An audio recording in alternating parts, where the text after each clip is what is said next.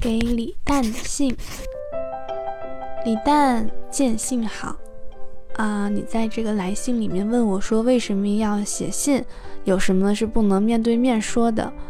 我觉得可能是因为我们最近几次见面其实都不太愉快吧。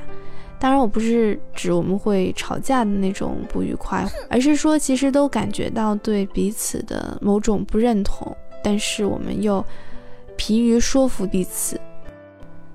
可是说实话，我不知道自己为什么不认同你。我也一直在反思，是不是我自己太狭隘了。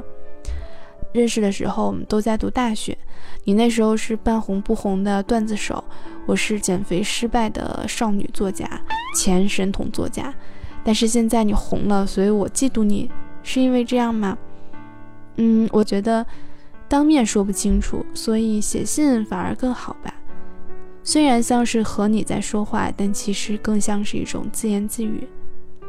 你在信里说到虚荣的问题，我想到的是前两天，别人跟我说了他跑马拉松的故事。那这个人说，跑步的过程中会有兔子，他们是组委会请来的定速员。这些定速员他们会和参赛者一起跑，他们的身上会绑着颜色不同的气球。气球是来表示不同的完成的时间。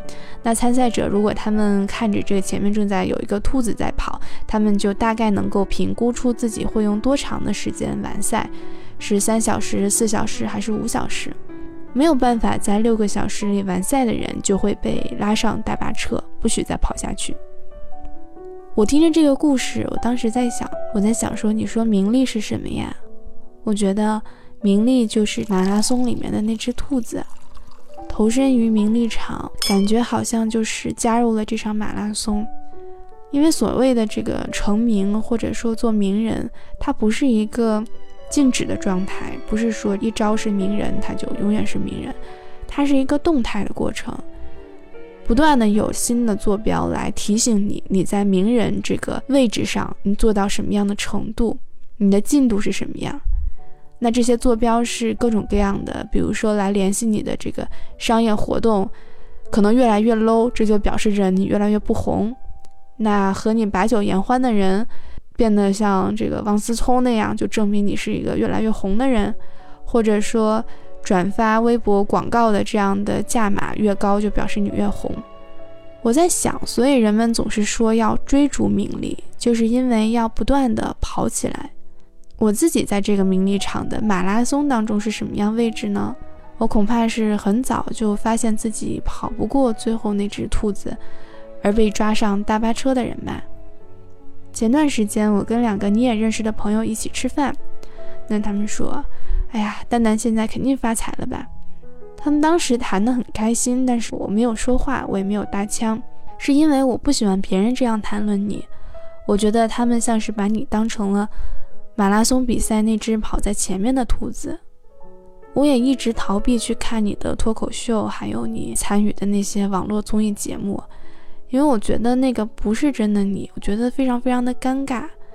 这个就像我自己从来不看我自己录的节目，在大多数时候我都是盘了个头，穿了一个中式的旗袍，然后语气像于丹一样讲各种诗词故事和成语故事，那也不是真正的我。那真实的蛋蛋会是什么样子呢？其实面对你，我总是很一厢情愿的去想你。一年前的时候，引用过这个徐浩峰说的正业。徐浩峰的话是这样说的：一旦你干上自己的正业，就好像思维也宽广，生活状态也平稳了。所谓正业，就是你年轻的时候最动心的去干的那个东西。当时你说写东西就是你的正业，酒精、感情、玩儿都不能解决的问题，正业是可以解决的。干正业的时候，感觉自己是活的，是对的，是无敌的。一年前你说的这番话，让我觉得那个是真正的你。我觉得好像看见了你在深流之下某种坚硬的东西，某种严肃的东西，核心的东西。不能冒犯和不能动摇的东西。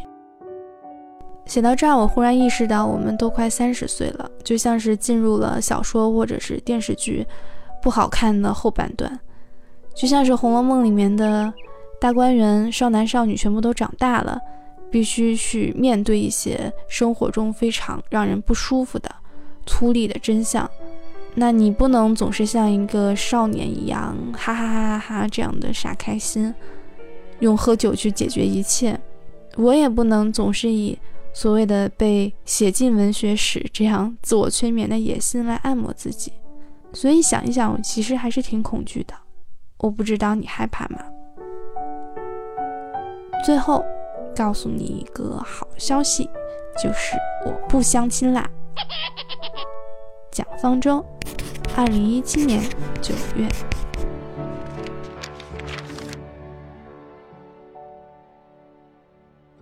听完本组嘉宾的信件，你是否也有一些心里话想说？